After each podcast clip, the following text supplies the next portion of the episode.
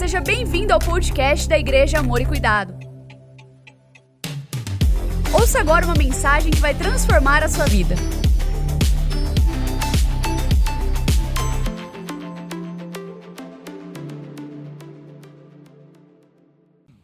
Eu quero dar seguimento ao sermão da semana passada. Semana passada falamos de Davi conquistando uma fortaleza que aos olhos de muitas pessoas era impossível de ser conquistada, mas aquela, aquela fortaleza caiu, Davi a conquistou. Foi tão especial, não é? Bem, Davi agora está nessa cidade, colocou o nome dele, Cidade de Davi. E a cidade, na verdade, era ali em Jerusalém e agora se torna a capital de Israel. Capital essa até hoje. Se você buscar no Google, eles vão falar Tel Aviv. Mas esse é o mundo político que quer colocar goela abaixo. Na verdade, se você perguntar a qualquer judeu, a qualquer israelense, eles vão te responder: a capital de Israel é Jerusalém. Diga Jerusalém. Bem, Davi conquista essa cidade e até os dias atuais, então, ela continua sendo a capital. Ok. Mas o tema dessa noite: dois homens, uma missão, um segredo. A história se dá na continuação, logo após Davi conquistar aquela cidade. Bem, o texto nosso base encontra-se em 2 Samuel capítulo 6, e todo o capítulo relata uma história complexa, eu confesso a vocês que por muitas vezes ao lê-la fiquei um tanto que abismado e pensativo. E por, e por várias vezes, confesso, sem conseguir, na verdade, compreender. Essa história fala de duas pessoas. Fala de um homem morto e de um homem dançando. Um esticado no chão e o outro dando pulos no ar. O homem morto é o sacerdote Uzá, o homem que está dançando é o rei Davi. Os leitores de 2 Samuel, na verdade, não sabem o que fazer com nenhum dos dois. Um pequeno contexto pode ajudar, então vamos a ele. A morte do primeiro e a dança do segundo tem a ver com a arca da aliança. A arca não era muito grande, um metro e dez de altura por 70 centímetros de largura. Três objetos hebraicos muito preciosos ficavam dentro da arca: uma jarra de ouro contendo um maná intacto que não se deteriorava. A vara de Arão, que mesmo depois de muitos anos de cortada, floresceu, e as preciosas tábuas de pedra tocadas pelo dedo de Deus, entregue ao povo com os mandamentos. Uma lâmina muito pesada de ouro servia de tampa para esta caixa, também chamada de propiciatório.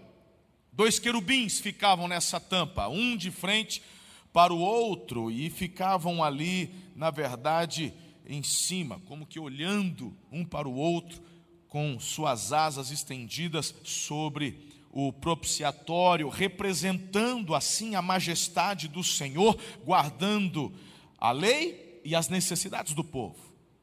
A arca simbolizava, pelo maná, a provisão de Deus, pela vara, o poder de Deus, e os mandamentos, o preceito de Deus, e todo o conjunto representava a presença, diga a presença a arca não continha a presença.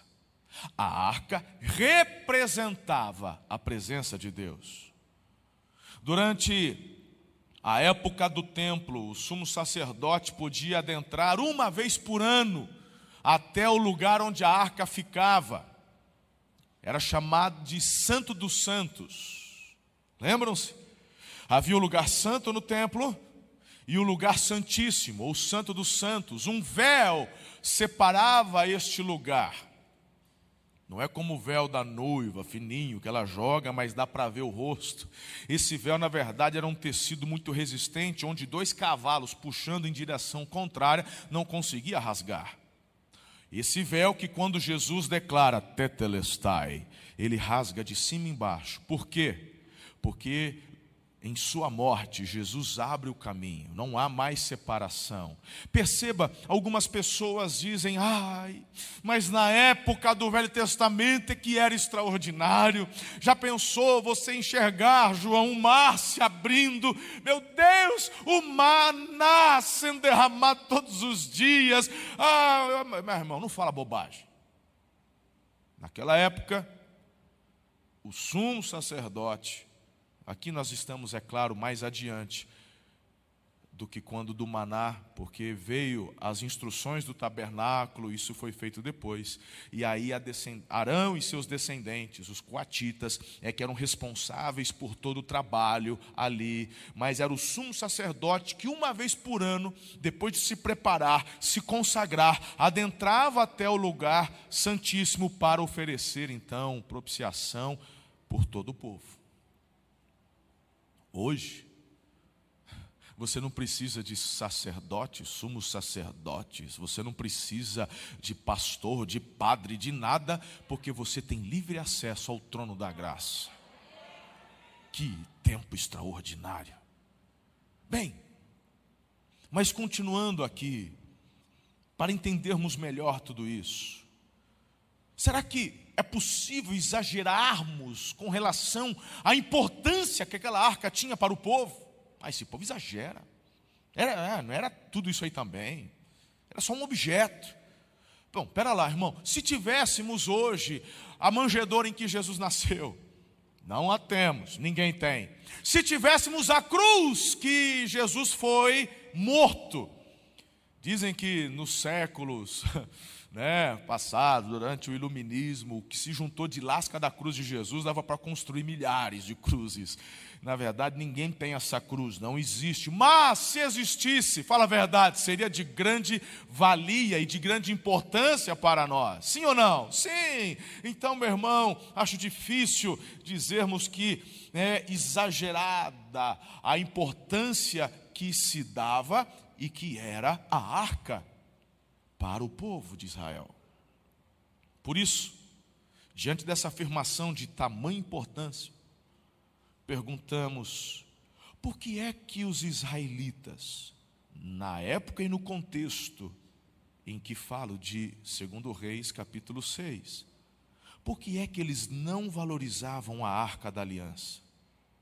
De uma forma surpreendente, eles simplesmente permitem que essa arca ficasse no esquecimento, ajuntando poeira por mais de 40 anos na casa de um sacerdote chamado Abinadab.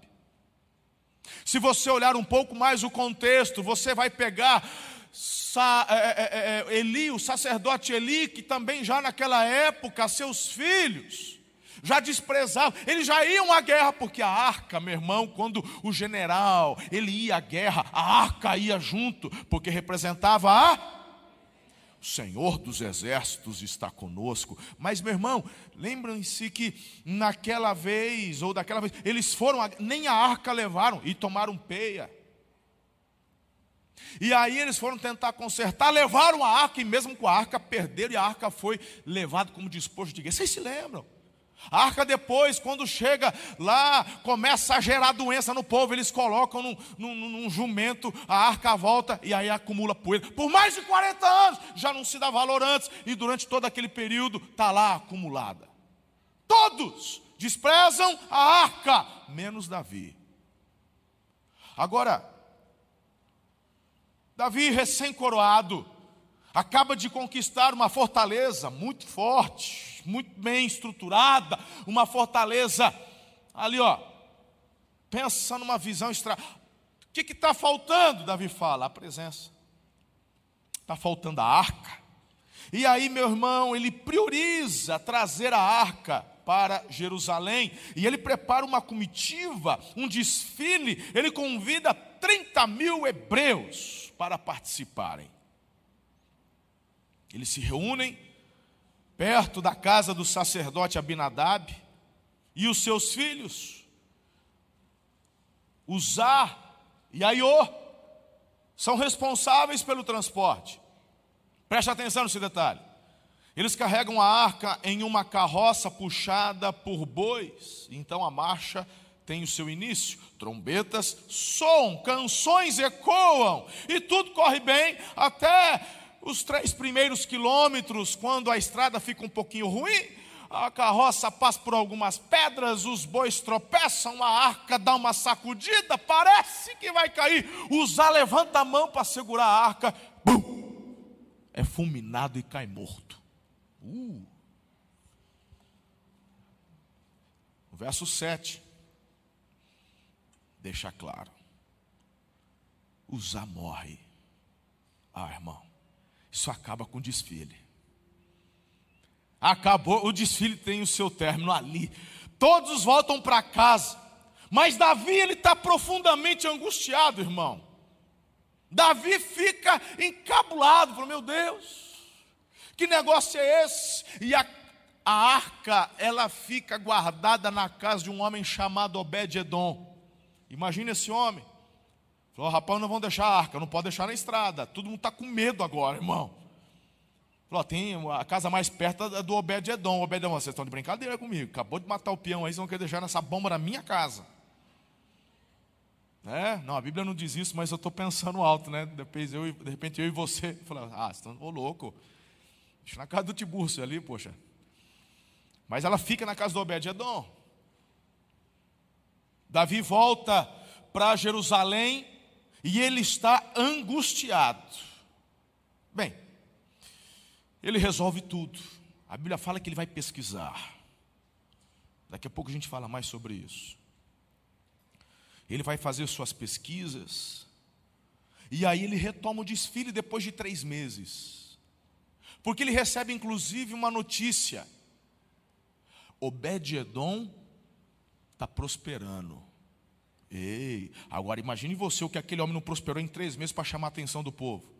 Eu fico imaginando as ovelhinhas dele dando, dando gêmeos, trigêmeos. Falou, rapaz, o Jacó ficou no chinelo. Hã? É aquele homem fazendo negócio, o povo ia fazer venda, e, e na, o rapaz, aquele homem começou a fazer negócio, o homem começa a prosperar. O Davi fala: entender de Deus, esse negócio é a arca, é a presença. Deus. Vamos, aí, meu irmão, Davi, depois de fazer uma pesquisa, porque ele vai para os rolos, ele vai para os ensinamentos do Velho Testamento com relação à arca e o transporte da arca. E aí Davi, ele retoma o desfile, só que dessa vez ninguém morre. Tem dança. E Davi entra em Jerusalém com alegria. O verso 14: Davi foi dançando com todas as suas forças perante o Senhor. Especificamente, o que eles nos ensinam sobre a questão de invocar a presença de Deus? É isso que Davi quer saber. Se você enxergar o verso 9, lerá da seguinte maneira: Vou conseguir trazer a arca do Senhor? Essa era a grande questão. Dois homens, um morto, o outro dançando. O que isso nos ensina? Bem, você está preparado? Terminou o contexto. Vamos para o que interessa aqui. Em primeiro lugar, eu queria que você gravasse em seu coração a tragédia de usar daquele sacerdote morto nos ensina que Deus vem com suas próprias condições. Repita comigo: Deus vem com suas próprias condições. Isso aqui é muito importante você entender e vamos conversar um pouco sobre isso. A presença de Deus, vamos falar sobre a presença de Deus, porque as mamães falam como é que o meu filho pode ser cheio da presença, os pais dizem como é que a minha casa pode ser repleta da presença, as igrejas como que podemos ser cheios da presença, porque a presença cura, a presença liberta, a presença toca, a presença, como? Como que a presença de Deus pode vir até nós? Será que a gente tem que acender vela, entoar cânticos? Será que devemos edificar um altar, liderar uma comitiva, igual o Davi fez? Será que devemos doar um barril de dinheiro? É isso? O que invoca a presença de Deus. Davi e Uzá misturam morte e dança para revelar uma resposta. Entenda, de uma vez por todas, que Deus vem com suas próprias condições. Sabe, ele dá instruções específicas quanto ao cuidado com a arca e com o seu transporte. Somente os sacerdotes podiam aproximar-se dela. E então, só depois ofereciam sacrifícios por si mesmos e suas famílias, está lá em Levítico capítulo 16. A arca não era erguida com mãos, mas com varas de acácia. Os sacerdotes passavam estas varas de acácia, que eram recobertas de ouro, e passavam por pelas argolas que ficavam nas extremidades da arca. E assim elas eram levantadas, carregadas. Está lá em Números, capítulo 4, verso 15. Veja: os coatitas virão carregá-los, os utensílios e todos os artigos sagrados, mas não tocarão nas coisas sagradas. Se o fizerem, morrerão. Eles deveriam carregar nos ombros os objetos sagrados. Usar, meu irmão, sabia disso. Deveria saber isso. Ele era um sacerdote, um sacerdote coatita, ele era um descendente do próprio Arão. A arca fora mantida na casa de seu pai, Abinadab, por muitos anos. Ele cresceu com a arca e talvez, talvez seja essa a melhor explicação que tenhamos pelo que aconteceu. Como assim, pastor? Imagine você usar recebendo a notícia do rei. Eu quero a arca aqui em Jerusalém. Ó, oh, tranquilo, rei. Bora lá. Aí, ó, vamos, vamos pegar um carroção e vamos botar a arca no carroção, vamos levar lá para o rei Davi.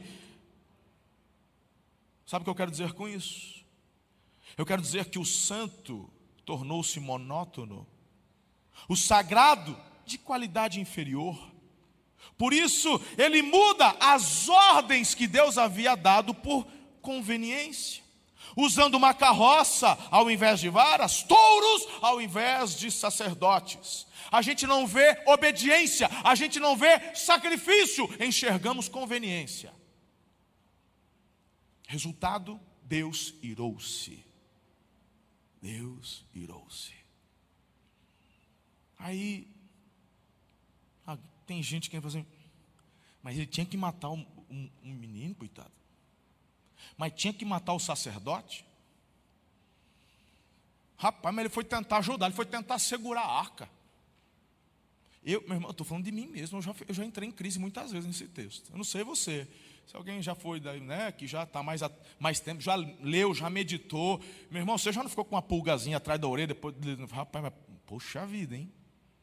É, vai matar o cara. Joey Shula, um, um, um, um judeu, ele fez o seminário de mestres rabinos ortodoxos lá em Jerusalém. E certa vez Max Lucado, um grande autor literário do mundo evangélico, ele estava em Jerusalém e se encontrou com esse homem, com esse rabino no aeroporto. E eles estavam ali conversando e no caminho passaram próximo à área onde Uzá morreu. E aí surge a pergunta, o, o Max Lucado chega para aquele homem e diz assim: rapaz, você é um grande conhecedor da lei, do Velho Testamento, por que é que Deus matou Uzá? E aquele homem responde: a grande pergunta não é porque Deus matou Uzá, é como que nós ainda estamos vivos. É forte. Sabe, filhos,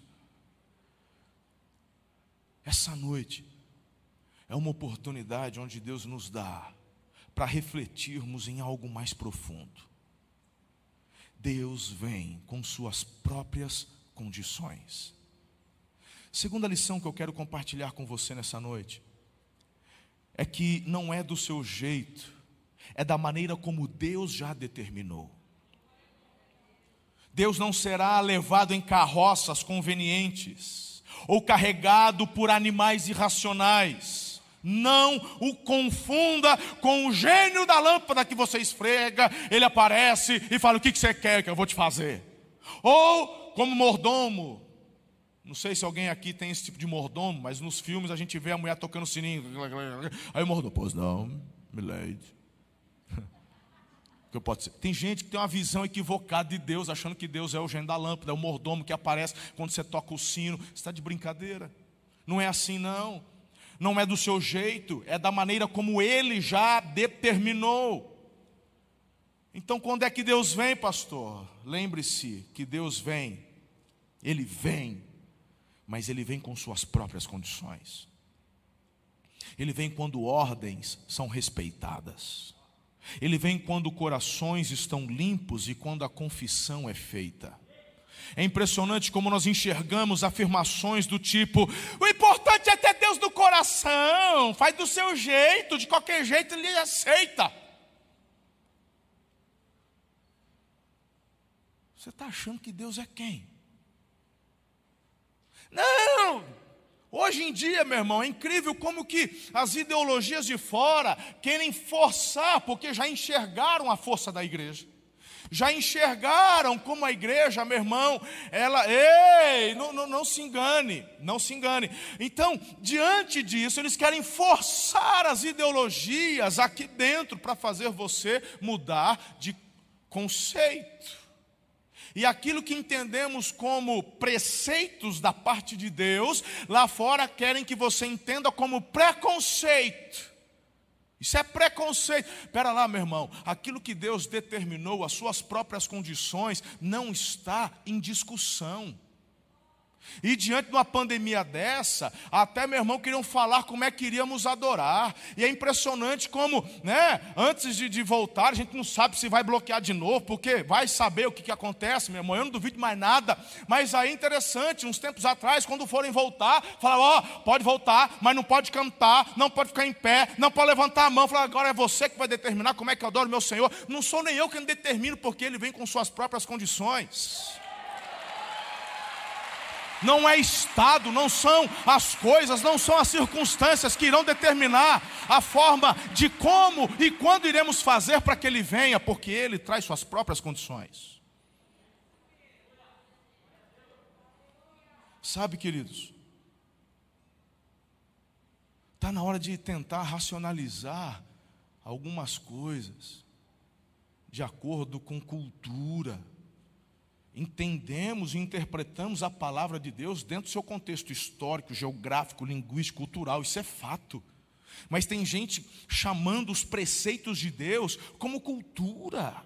Não, porque assim era naquela época, hoje não é assim. Pera lá, irmão. Tem questões que enxergamos de forma cultural.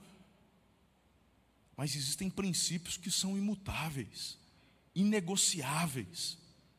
Uma tal de teologia aberta, onde, não, é do jeito que você está, do jeito que você quiser. Não confunda.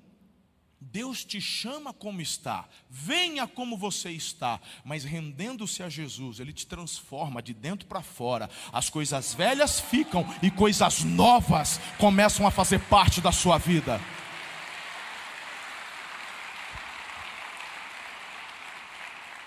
Querem a todo custo nos fazer acreditar que eu posso continuar da mesma forma. Eu posso continuar adúltero, está tudo bem, o importante é ter Deus no coração. Está de brincadeira usar. Está tornando o sagrado monótono. Você está transformando obediência em conveniência. Está de brincadeira? Não, porque naquela época as meninas casavam com 12 anos. É uma insanidade. Hoje, com 28, falar que você tem que esperar para casar, para fazer sexo. Então você vai querer discutir preceitos da palavra de Deus, coisas que são importantes. E a gente enxerga pastores banalizando, está tudo bem, mete couro, não dá nada não. Vai casar? Não, eu quero casar. Falei, então vai lá, ué. Se você está achando que vai ouvir esse tipo de coisa dessa equipe pastoral, você está enganado, irmão. Não vai ouvir, não. Se você está achando que nessa igreja a gente vai chamar o errado de certo e o certo de errado, não vai, não. Se você está permanecendo aqui para fazer pressão, para tentar implodir de dentro para fora, eu vou te dar um bom recado. Quem vai te implodir de dentro para fora, o Espírito Santo, ele vai te pegar. Permaneça, vai embora não. Fica, porque ele vai te pegar. Você vai se render em lágrimas aqui nesse altar, derramando com a boca no pó, pedindo perdão e se arrependendo, porque não é do seu jeito, é do jeito que ele determinou.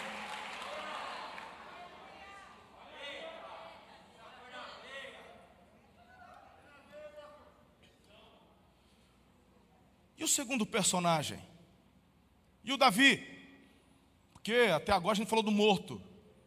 Vamos falar do vivo, o que dançou. Que mensagem esse homem traz para a gente? Dois homens, uma missão. Qual é o segredo? A primeira reação de Davi à morte de Uzá não é uma reação alegre. Ele se retira, fica confuso, magoado, contrariado. Olha lá, 1 Crônicas 13, 11. Contrariado, porque o Senhor, em sua ira, havia fulminado Uzá. Davi não entende. E eu não estou julgando Davi, pastor Fabrício. Sabe por quê? Simples, porque a geração que deveria passar a informação guardou para si. Quem deveria levar o bastão do avivamento, quem deveria levar a informação de como proceder com a arca diante da arca e para com a arca, não falaram, deixaram ela cair no esquecimento, acumulando pó por 40 anos ou mais. Davi era um apaixonado por Deus, um apaixonado pela presença, tanto que Deus o achou por conta do seu coração, mesmo ali sozinho, meu irmão, pastoreando ovelhas. E Deus falou: Esse menino aí tem coração, eu vou, eu vou investir nele. Teu pastor pode não te ver, tua família pode não te ver, ninguém pode te ver, mas se o teu coração for um coração segundo o coração de Deus, onde você estiver, o Senhor te acha e te levanta e te projeta.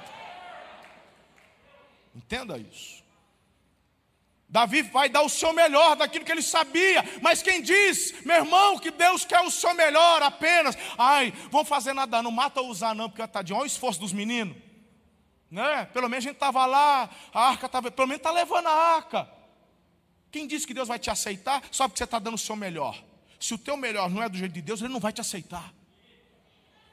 Isso aqui, meu irmão, já está muito bem claro lá no Gênesis, quando você tem Caim e Abel.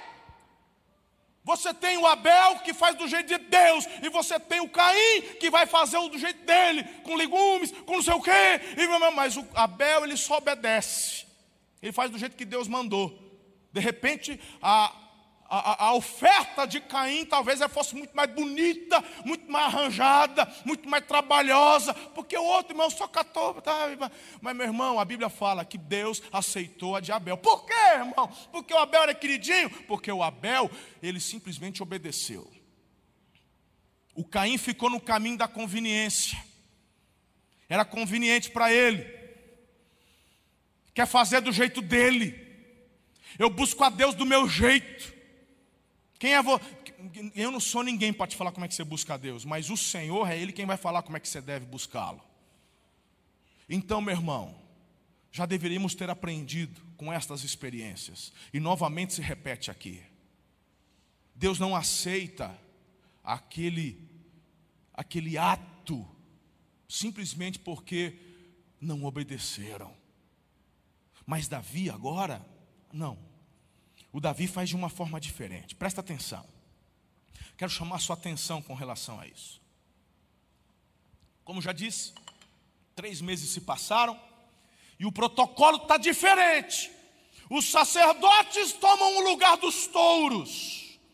Sacrifício toma lugar da conveniência. Os levitas consagram-se para transportar a arca do Senhor. Eles carregam a arca de Deus, veja, 1 Crônicas 15, 14, 15, apoiando as varas da arca sobre os ombros, conforme Moisés tinha ordenado, de acordo com a palavra do Senhor. Diga, de acordo. De acordo com a palavra do Senhor. Ninguém tem pressa. Ninguém tem pressa. Como assim, pastor? Segundo Samuel, agora o capítulo 6, nosso texto, verso 13. Quando os que carregavam a arca do Senhor davam seis passos, ele, Davi, sacrificava um boi e um novilho gordo. Olha aqui para mim, olha aqui para mim. Um, dois, três, quatro, cinco, seis. Para tudo! Traz o boi. Cadê o novilho gordo? Mata o novilho, sacrifica. Olha que coisa linda, hein? Bora, vamos, vamos retomar. Um, dois, quatro, seis. Ei, para tudo! Traz outro boi. Meu irmão, imagina o pessoal ali em redor. Davi está de brincadeira. A gente só deu seis passos, tio.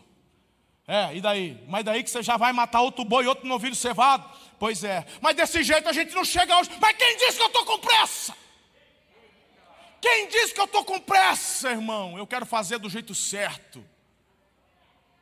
Porque quando se trata da presença, você não pode ter pressa, irmão. E ali eu vou te falar uma coisa: a cada seis passos, a oferta era colocada e derramada. E aqui nós poderíamos fazer uma ministração que duraria ainda mais uns bons minutos. Sabe por quê? Porque sempre tem uma boca de trapo, sempre tem um Judas, sempre tem alguém que se levanta e diz assim: Mas que desperdício! Meu Deus, faz uma na saída e um outro sacrifício na chegada. Para que matar tanto boi? Quanta gente que não poderia morrer? Meu irmão, sério? Lembra do Judas quando derramaram um perfume caríssimo aos pés de Jesus? O Judas escandalizou. Onde já se viu? Porque esse perfume poderia ter sido doado, vendido e, e alimentado os pobres. Hipócrita, avarento. Teu Deus é o dinheiro. Você não entende o que é honra. Tu não entende princípio de honra. O que são centenas ou milhares de bois para aquele que é dono do universo? Isso não é nada para Deus mas através disso Deus avalia o coração de quem está fazendo. É a forma que Ele nos deu de mostrarmos o quanto estamos dedicados, devotados. E Davi falou assim: Eu já entendi. E cada seis passos, para tudo. Eu não estou nem aí se vai demorar. Nós vamos fazer da forma que Deus quer que façamos. Pastor, quando Deus vem, pastor, se ele vem com suas próprias condições, fala, pastor. Te digo, Deus vem quando ordens são respeitadas. Deus vem quando corações estão limpos e a confissão é feita. O termo hebraico descreve Davi andando em círculos, saltitando, pulando. Sabe? Como se não bastasse. Ele tira o colete sacerdotal, veste a, a veste de linho para as orações, o colete. O colete cobre o corpo dele como um camisão. Imagine, às vezes a, a esposa quer pegar o camisão do marido, não quer? É, é aquilo lá, camisão. Agora imagine, Davi ele tira as vestes sagradas íntimas, ele está só com camisão. E a Bíblia fala que ele rodava em círculo, ele pulava com todas as forças e de repente mostrar até o que não devia mostrar. Agora imagine você presente nesse desfile. Nos dois, você estava no primeiro, todo animadinho, quando o cara morre. Jesus Nazaré, o que, que é isso? Aí depois o Davi bora para o segundo, que agora a coisa vai dar certo. Aí você está lá, mas você está, a tua cabeça ainda está lá no, no, no, no cara que morreu troncho lá. Mas aí a coisa vai andando, o sacrifício, e aí ele percebe Davi que Deus ele está aceitando, e o Davi se solta, Davi pula, ele fica, vai ficar à vontade, e aí, irmão, a hora que você vê Davi saltando, pulando, aí você fala, chama o coveiro. Porque se o outro, todo reverentezinho, morreu, o outro que foi ajudar, morreu, esse aqui vai virar pó vai desintegrar. O outro teve um ataque cardíaco, esse aqui, ó. Lembra aqueles desenhos da Hanna-Barbeira? É o Davi. Teu coração para, tá gelado. Eu gostava tanto dele. Menino bom. Olha, começou novinho, veio do nada. Né? Tornou rei. Quem que é o filho mais velho? É bom ficar de olho, já chama lá. Mas sabe o que, que acontece? Nem um raiozinho, nem a dorzinha de cabeça, nem um princípiozinho de infarto. E o Davi continua dançando, dançando. O céu está em silêncio. Davi continua rodopiando e a gente fica curioso, não é possível. Não, não, não, não. Alguma coisa está errada. A dança não deixa Deus chateado. Mas Deus não está escandalizado com essa irreverência de Davi. O que que Davi tem que usar não tinha? Por que, que Deus não está zangado com Davi? As escrituras, prestem atenção, não relatam Davi dançando em nenhum outro momento. Davi não dança quando ele mata Golias. Davi não dança quando vence batalhas e guerras contra os filisteus. Davi não dança quando recebe a coroa, vão comemorar. Agora eu sou rei, agora vamos embora. Você não vê Davi dançando, você o vê dançando diante da presença. Quando a presença de Deus chega à cidade, ele não consegue ficar parado. E aí, a grande pergunta que surge é: como é que Davi faz um negócio desse, um papelão desse? Ele é rei, poxa.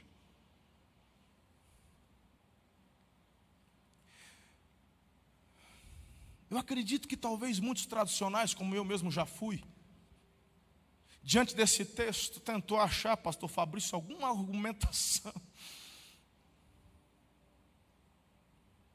tentou fazer ou forçar alguma teologia diante disso daqui, Sérgio, para tentar, de alguma forma, alguma forma, tentar entender essa estripulia de Davi.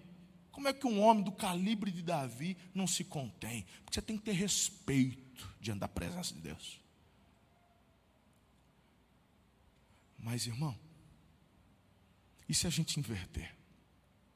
Ao invés de você perguntar como Davi pôde, se você se colocar no lugar de Deus assistindo, será que Deus não olha para nós hoje e se questiona como que eles conseguem se conter?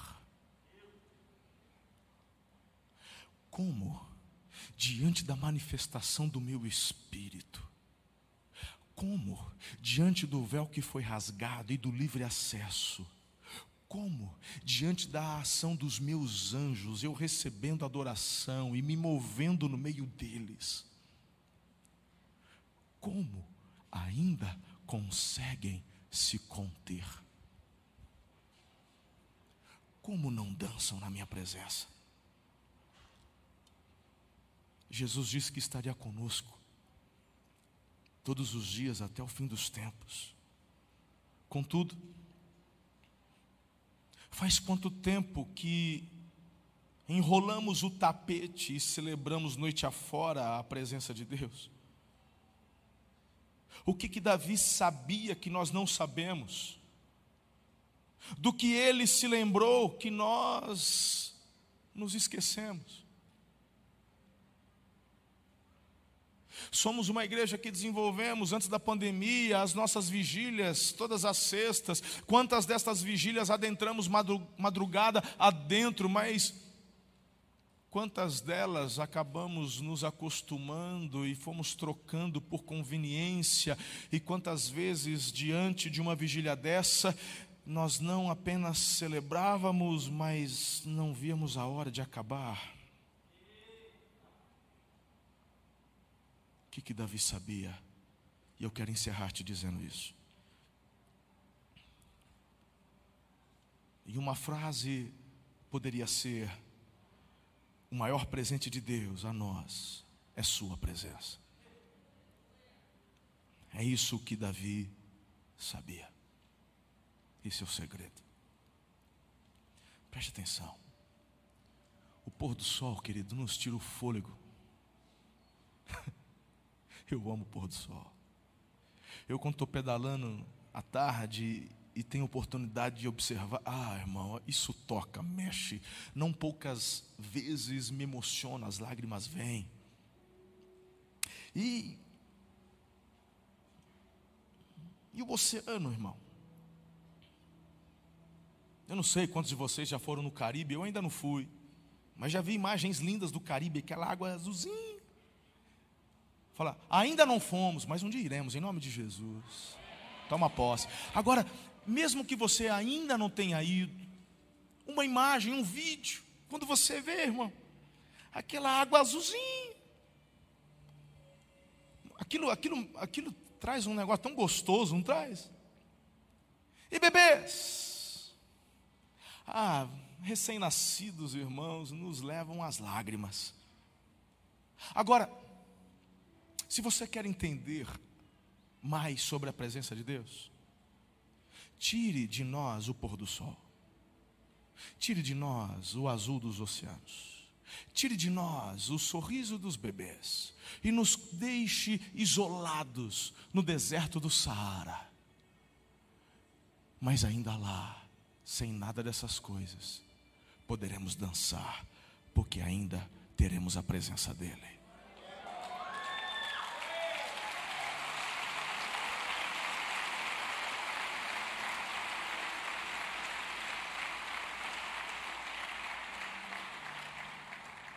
Deus está conosco. Isso deve ser o que Davi sabia. Isso deve ser o que Deus quer que saibamos, filhos. Nunca estamos sozinhos, nunca. Deus te ama demais para deixar você sozinho, Ele não nos deixou. Ele não vai nos deixar com os nossos medos, com, os, com nossas preocupações, doenças, morte, não. É por isso que você e eu devemos pular de alegria, fazer festa Perceba no verso 18 e 19 do nosso texto base, quando Davi chega em Jerusalém, meu irmão, olha que coisa extraordinária. Abençoou o povo em nome do Senhor dos Exércitos e deu um pão, um bolo de tâmara e um bolo de uvas passas a cada homem e a cada mulher israelita. E Davi não deixa de honrar as pessoas por conta da gratidão que ele tinha no coração, por causa da presença. Deus está conosco. Essa é a razão para a celebração. Essa deve ser a razão da sua alegria.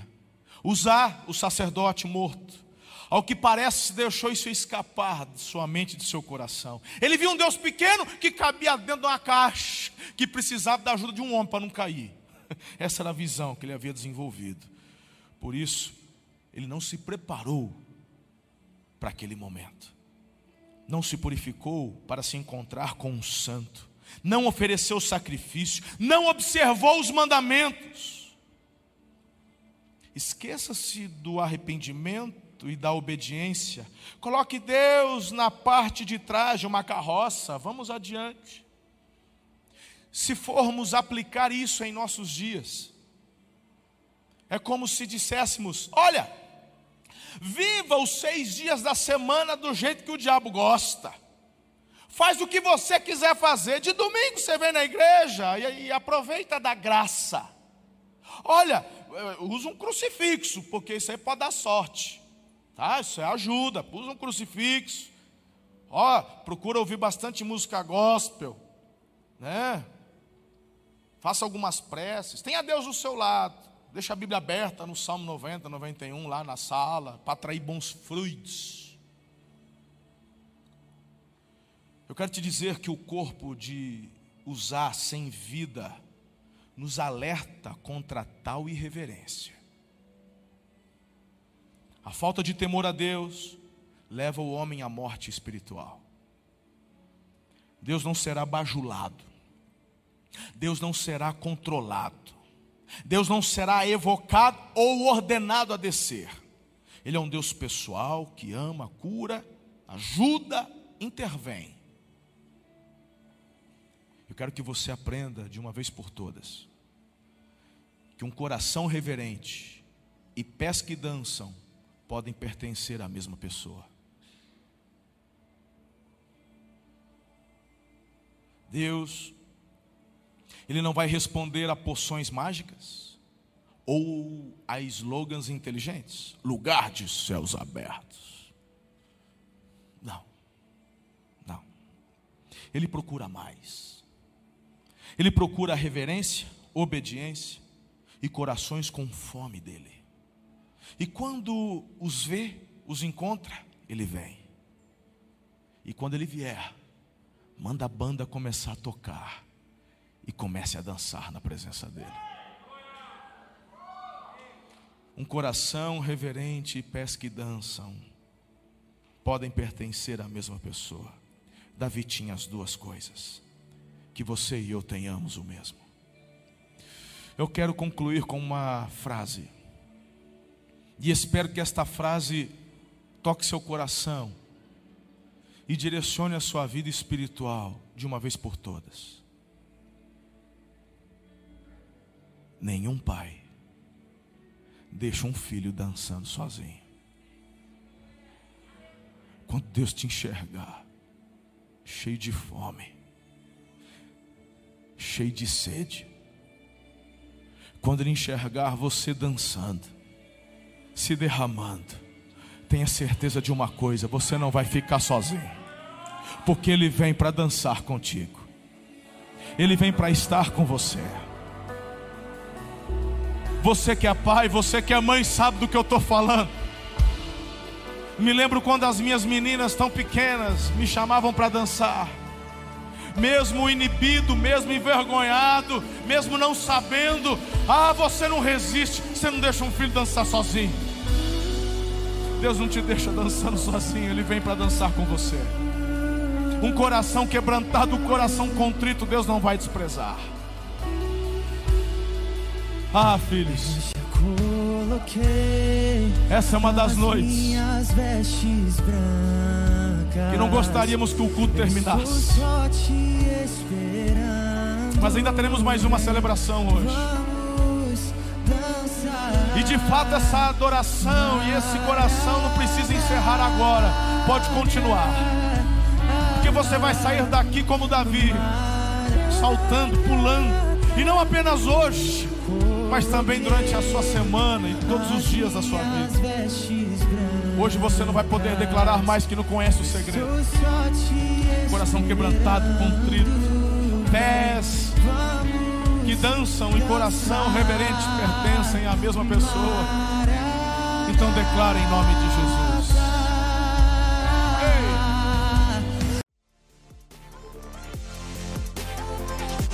Gostou dessa mensagem? Compartilhe ela com sua família e amigos. Acompanhe a gente também no Instagram, Facebook e YouTube. É só procurar por Amor e Cuidar. Aqui você também vai encontrar outras mensagens como essa. Até a próxima!